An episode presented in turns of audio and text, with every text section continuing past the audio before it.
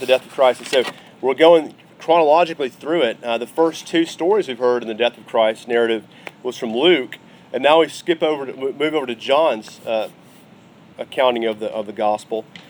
And John 19, 23 through 27, we will see, in fact, that God makes beautiful things. Uh, he, he takes pain that we experience, like Philip's uh, experience, and like we'll see Mary experiences, and he does beautiful things with that, and he cares. So tonight we're going to see a word of affection from God, from through Christ on the cross. So here, um, verse 23 through 27 tonight with me. When the, when the soldiers had crucified Jesus, they took his garments and divided them into four parts, one part for each soldier, also his tunic. But the tunic was seamless, woven in one piece from top to bottom. So they said to one another, Let's not tear it, but cast lots for it to see whose it shall be. They're gamble for it. This was to fulfill the scripture which says, They divided my garments among them, and for my clothing they cast lots. The soldiers did these things. But standing by the cross of Jesus was his mother and his mother's sister, Mary, the wife of Clopas, and Mary Magdalene. They're all named Mary. When Jesus saw his mother and the disciple whom he loved standing nearby, he said to his mother, Woman, behold your son. Then he said to the disciple, Behold your mother. And from that hour the disciple took her to his own home. Amen. The grass withers, the flower fades, but the word of our God shall stand forever. Um, so you've got we, we got a few um, a few verses of context here of, of where they're, they're gambling for his garments and there's a few things that happen between this text and where we are now but but the central part of it is that Mary is there looking at her son crucified and John I'm going to make the case is broader there uh, and, and in that, he's going to see the ugliness, or she's going to see the ugliness of this world and the ugliness in her own heart. And Jesus is going to care for that. So this is Mary. Um, I think I printed on your outline, um, yeah, uh, a little a little passage from Luke 2. And this really brings the whole story of the gospel together. Uh, we got to look at the beginning of the gospel to the end here. If you look at Luke 2 along with me, read this. And his father and his mother marveled at what was said about him. And Simeon blessed them and said to his mother, Mary, Behold, this child is, an, is appointed for the fall and rising of many in Israel, and for a sign that is opposed. And a sword will pierce through your own soul also, Mary, so that thoughts from many hearts may be revealed.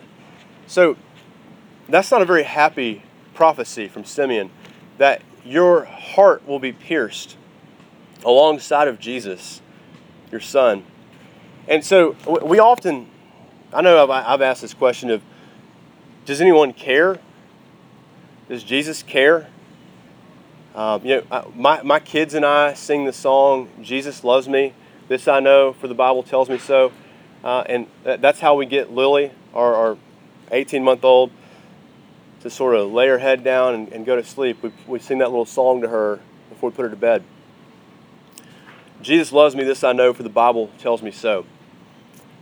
But I, I almost want to ask, give me more, please, than just the Bible tells me that. Because I look at my life and I often wonder, does God really care? Does anybody care? Does Jesus care? And, and this Mary, who knows God and knows his prophet, knows Jesus, it's her son. What's said about her is that your soul will be pierced.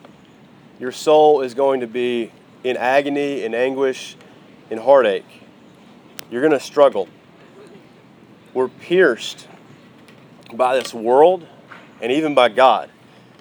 And we got sorrow and trouble from the beginning.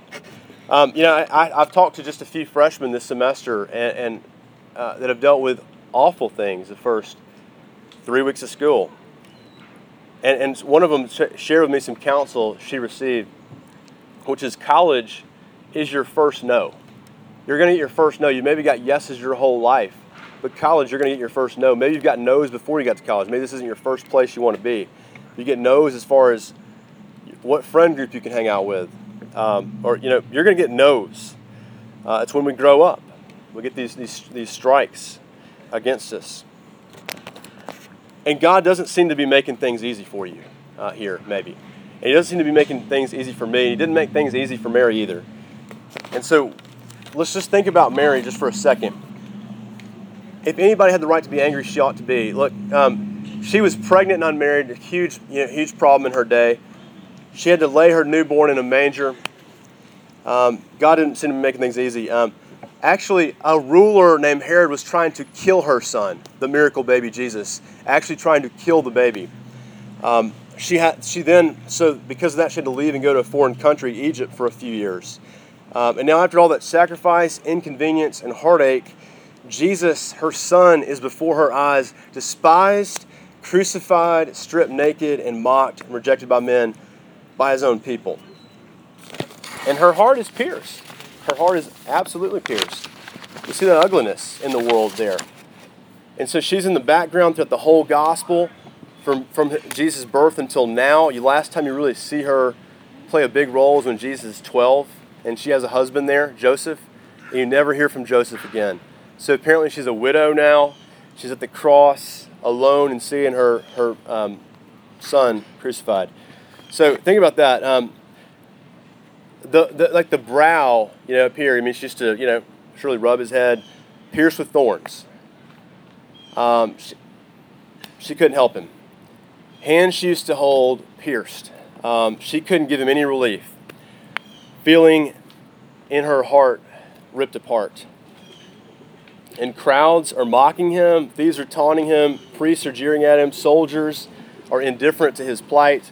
He's bleeding and he's dying, and there is his mother right there. And how did she stand there? How did she do that? Jesus' mother right there, Mary. Uh, the perfect man is there, and he and so this is happening. Well, I want to I want to I want to argue that um, that she got that's no it's no coincidence that she's there seeing this because before she was there she wasn't there. That makes a lot of sense doesn't it? Before she was there she wasn't there. So john okay john wrote this. John um, wrote uh, he was told the story about how the soldiers were gambling for the garments right? And last week if you're here last week you saw that there's another thing that happened between that story and this story the thing that happened bef- between that was these thieves were jeering at Jesus, and then, and then one of the thieves uh, repented and started believing in Jesus and asked for forgiveness. And Jesus said, Today you'll have salvation. And so John doesn't include that in his gospel. It's curious. You know, he was there before. He has this exact same thing that Luke talked about, which was the gambling for the garments. And Jesus said, you know, Father, forgive them for they know not what they do. It's there, but then there's this part that's missing. And I ask, why is it missing? Well, I think what the reason it's missing is because Jesus went, or John went to go get Mary and bring her here. And this is where it picks up. Jesus sees Mary and he begins to speak again. And this is the third thing he says in the cross. In the six hours he's crucified, he only said seven things. So they're very important when he says them. The first was, uh, Father, forgive them for they know not what they do, talking about sinners uh, who they're mocking him. Secondly, today salvation has come to your house, or uh, today you'll be with me in paradise salvation is promised. And then third, he says this, which is bolded on your sheet Woman, behold your son. And to John, the beloved disciple, will make the case, is that, behold your mother. So he takes his widowed mother and he provides for her. And so he's going to show her right here. He, he, he, makes, he makes it that where she's able to come there and see this, which is awful. Like she, see, she sees what we talked about before her son hanging on a cross, rejected by the world, absolutely abandoned. Uh, John was the only disciple who was even anywhere near this. Jesus' closest friends have abandoned him, and John's there, and he brings Mary to see this. You need to be here. And so she, he brings her along to sort of grieve and see what's happening. Well, that happens, and then so Mary has to look at this, and Mary knows exactly what's happening. Jesus is paying for his, um, uh, or paying for the sins of the world, and that includes her. And so she's re- she's having two soul-piercing revelations here, and those are the things that are where, where I say our souls are pierced. Uh, on your handout, number one is that our soul, uh, the piercing of our souls are from the ugliness of the world that we experience, and from the ugliness within. We see that if, if we're like Mary, we see that Jesus, her son, had to do this for her So he had to bear the weight of God's wrath on her sin for her because she needed this. It was her that put Jesus on the cross. Every single person who's a sinner put Jesus on the cross. This is what's necessary for salvation to happen. And so I've got, I've got, to, I've got to hold those two things together. Those, I mean, the world is bad, but this is actually a good thing. God's loving me by, by Jesus doing this. Jesus is loving me. And so he wants her to see that. Jesus lovingly cares for her soul by letting her see that, by doing this. He's behind the scenes. Now, how many of y'all seen that show House of Cards? Anybody? Anybody not heard of it or seen it? Frank Underwood is the main character, majority whip in the Senate when it starts, or the House of Representatives actually, and and he, he this, the whole show. I'm not going to spoil anything for you if you haven't seen it, but the whole show is about him manipulating people and bringing things together for him to increase in power and to hurt other people he's the absolute devil. I mean, Frank Underwood, um, Walter White's another one who, if you've seen Breaking Bad, who gets away with everything and, and, can manipulate things to work for him. But we love those sort of shows because, like, I, I, my theory is that we love those shows because it's so complex and the things work out that it's like it's almost like a divine hand is guiding it to, to these things to, to happen. I mean, Walter White, it, it is unfathomable how all these things could have happened.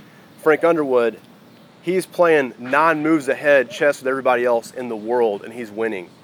Um, it's as if he has somebody on his side gathering together. Well, so the next thing here is how, how Jesus lovingly cares for our souls. Jesus is actually behind the scenes working.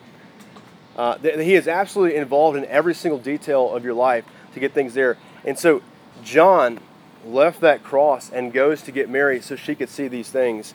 And this is how it would happen for her to pierce her heart. He's moving behind the scenes. John goes to her and brings her here. And then before her eyes, he shows us this. And so, so, so when we wonder, you know, hey, how, how, is, how is God caring about me? It is very hard to see things we can't see. We can't see behind the scenes God's really working all these things for good. Okay, we can't see that God's really working all these things for His glory and our good because those things are imperceptible to us. We don't know God's will in that, in that regard. We know, we can kind of have this idea that He's for us, but we can't see exactly how He's making it work. When you pray for something, when you're in the, the, the, the depths of woe and you're praying, uh, when, you, when you, you know, feel terrible and you pray for something you've got to have, there may be, you know, 5,000 things that need to happen for that prayer to get answered. And God sets out working those things for your good. And it's in His time that those things happen. God works things out for your good behind the scenes, pulling the strings and making it work. God's for you. And God was for Mary. He brought her to this.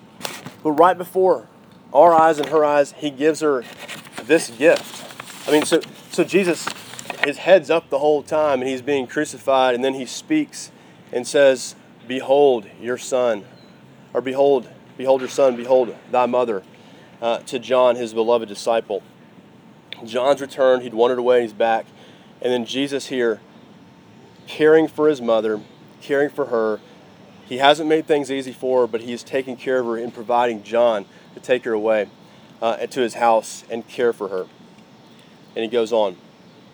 And then it goes on. So, um, so you might wonder, you might be skeptical, like, okay, so okay, so Jesus certainly cared about his mother. He cared about his mother greatly, but how do I, how can I trust that he cares about me? What, you know, what, what I wrote on this, uh, right in front of your eyes here, is I want to say how Jesus lovingly cares for our souls. And you might want to be like, well, how?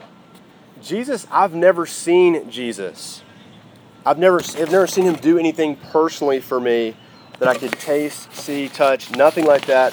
It's all this Jesus in the Bible stuff.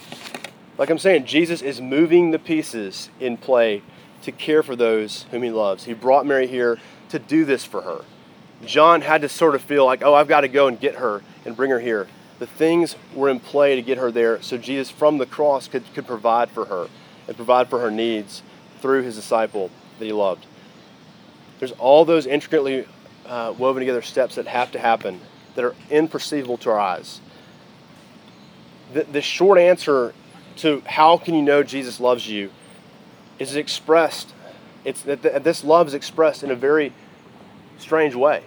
Um, you, you, think people are going to take care of you, your family might take care of you, but But what's happening here is somebody not related to Mary is going to take care of her the rest of her life and give his life up for her. Jesus takes care of you through the church, through somebody who you are not related to. You're, you're connected to these people, and these people will walk into your life and take care of you. That's how Jesus takes care of you. Jesus takes care of every one of us through individuals connected to Him that we don't even expect because they've been touched by the love of God through the cross. They've seen the death is for them. They've seen, these people that are in the church have seen that the world is ugly. It's so ugly that Jesus had to die on a cross for it. But God's love for us is so great that Jesus died on a cross for me because I'm part of that. And so we've got to hold those things together that the problem is both outside of us and it's inside of us. The problem is the very thing that put Jesus there on the cross, but I can't escape that and sit there and judge that and say the world's messed up because I'm messed up too. The church cares for the, for the church. Jesus directly instructs the beloved widow and his mother that to his beloved disciple John that he will care for her just as if he were or she were his own mother. And so there's a familial connection there. We, we are family in Christ. If we're in Him, we, all the boundaries, racial, national, classes, any kind of boundary is broken, and we all stand before Jesus' cross with our own souls pierced by a spear. We are all leveled by the cross. The cross brings everybody together. We're leveled by a spear. We've seen it. We've seen our souls uh, broken. We've seen people broken.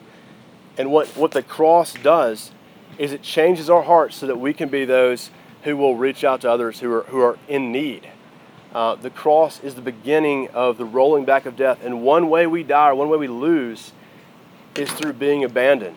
It's through being uh, or having our souls lonely and cursed and broken and, and, and, with, and in need. And this is the beginning of the, of the meeting of needs through people Jesus commissioned. Now, you won't always have this sort of like uh, direct line from God like that John had. John had direct messages from Jesus. Okay, Mary is yours now to care for, and Mary, you're going to be cared for by John. But you have this commission to care for others right there on the cross, Jesus is making preparations for people who are in need. And that's our call. If we if we are connected to Jesus, if we are united to him and are trusting in him by faith, that's our call. And some of you might be thinking, well, hey, I'm new to this. I'm hearing it for the first time. Um, I'm not exactly sure what I believe about it. But wouldn't it be wonderful if it's true?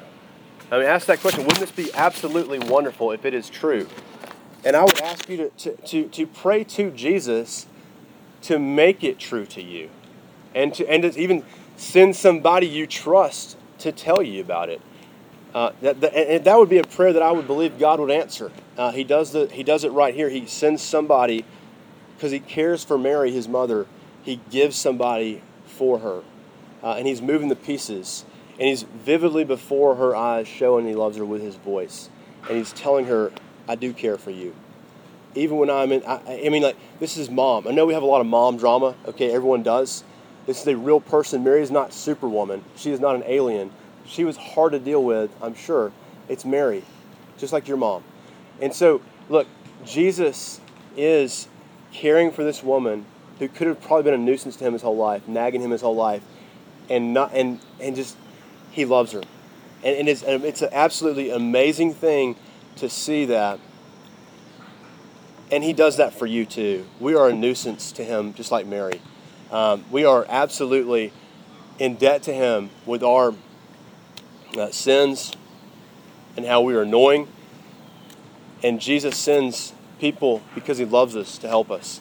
And He's sending you to help other people. I believe that tonight. And I believe that He's, he's done that for me. Uh, my wife and I moved to Oklahoma to see the gospel and the knowledge of Christ transform the campus of OU and affect you guys so you could be leaders in the church and beyond and, and, and impact your neighborhoods and uh, places you work and all that sort of thing. So I'll, ta- I'll, I'll ask you that I'll, we'll close with this and remind you that on the back of your handout, page five, I, you know, there's uh, additional questions to go through if you want to say this more. I encourage you to get together with uh, several people this week and and talk more about this, this word that Jesus spoke to his mother and to his disciple and how he speaks it to you and what God might want to do uh, through you here at OU. Uh, so um, let's uh, we'll pray. I'll pray, and then if there's any questions, I'll, I'll entertain those. Let's pray. Our Father in heaven, you're good to us. You're great. You're kind to us. Uh, in this text, we see your kindness uh, very vividly portrayed. Uh, we're unworthy of it. We're unworthy of you speaking to us, and not only speaking to us, but giving us grace and giving us uh, mercy, caring for us tangibly. And we can all think of those ways which we didn't maybe didn't have enough money, and you provided, uh, sort of a strange way, or, or maybe we had um, we were in need of uh, just something, and you've provided it. We, we can all kind of think about stories of, of where things came sort of un, unexpectedly, but you had been working and had a plan for that from the very foundation of the world, and and you and you pour out blessings upon us uh, day to day because you do love us. And so we look back to the cross and see that, how you died for our sins to rescue us from ourselves and from the world. We pray that you would make us um, to believe this and to, to be those who would um, be those who meet others' needs, and we will give you glory. In Christ, and we pray. Amen.